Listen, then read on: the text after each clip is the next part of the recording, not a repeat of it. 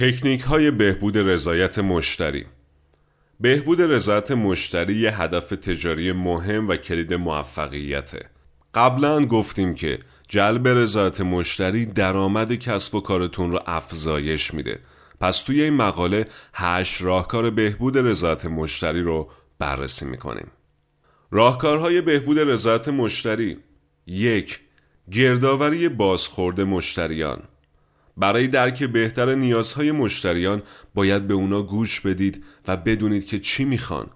نظرات مشتریان رو به صورت منظم گردآوری کنید. دو تبدیل بازخورد مشتری به عمل. همیشه از این نظرها برای بهبود محصول یا خدماتتون استفاده کنید. 3. ارائه پشتیبانی چند کاناله. هرچقدر مشتری ها راحتتر باهاتون تماس بگیرن راضی تر هستن. پس حتما از این روش های پشتیبانی استفاده کنید. چت آنلاین پشتیبانی شبکه های اجتماعی پشتیبانی ایمیلی پشتیبانی تلفنی. بزرگترین مزیت پشتیبانی چند کاناله اینه که ابزار مورد ترجیح مشتری ها رو در اختیارشون می‌ذارید. اما حتما باید توی همه کانال ها پشتیبانی با کیفیتی ارائه کنید. این مسئله اعتبار برند شما رو نشون میده. چهار. پیگیری مشتریان. اگه برای بهبود رضایت مشتری تغییری در روند کسب و کارتون ایجاد کردید به مشتری هاتون اطلاع بدین. این کار نشون میده که برای بازخورد مشتریان ارزش قائلید. 5. قبل از ارائه نظر بپرسید. اگه می‌خواید ویژگی جدیدی راه اندازی کنید اول در مورد انتظارات مشتری ها اطلاعات جمع کنید. این یه راهکار عالی برای برآورده کردن نیازهای مشتری و رضایت مشتری رو بهبود میده. 6. بازخوردها رو به اشتراک بذارید.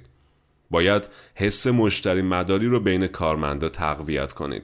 پس همه تیم ها رو تشویق کنید تا بخشی از جلسات ماهانه رو به تجزیه و تحلیل بازخورد مشتریان اختصاص بدن. اینطوری همه از نحوه بهبود رضایت مشتری آگاه میشن. هفت. پاسخ به همه بازخوردها. چرا مسئله پاسخ به بازخوردها اینقدر مهمه؟ یه نظرسنجی نشون داده که 88 درصد از مصرف کننده ها به نظرات بقیه کاربران خیلی اهمیت میدن. پس به حرفایی که توی شبکه های اجتماعی در موردتون زده میشه جواب بدین. از مخاطب ها تشکر یا عذرخواهی کنید نظرات منفی رو هم سانسور نکنید. 8 اقدام کنید. شکایت و بازخوردهای منفی رو جدی بگیرید. این آخرین فاکتور بهبود رضایت مشتریانه.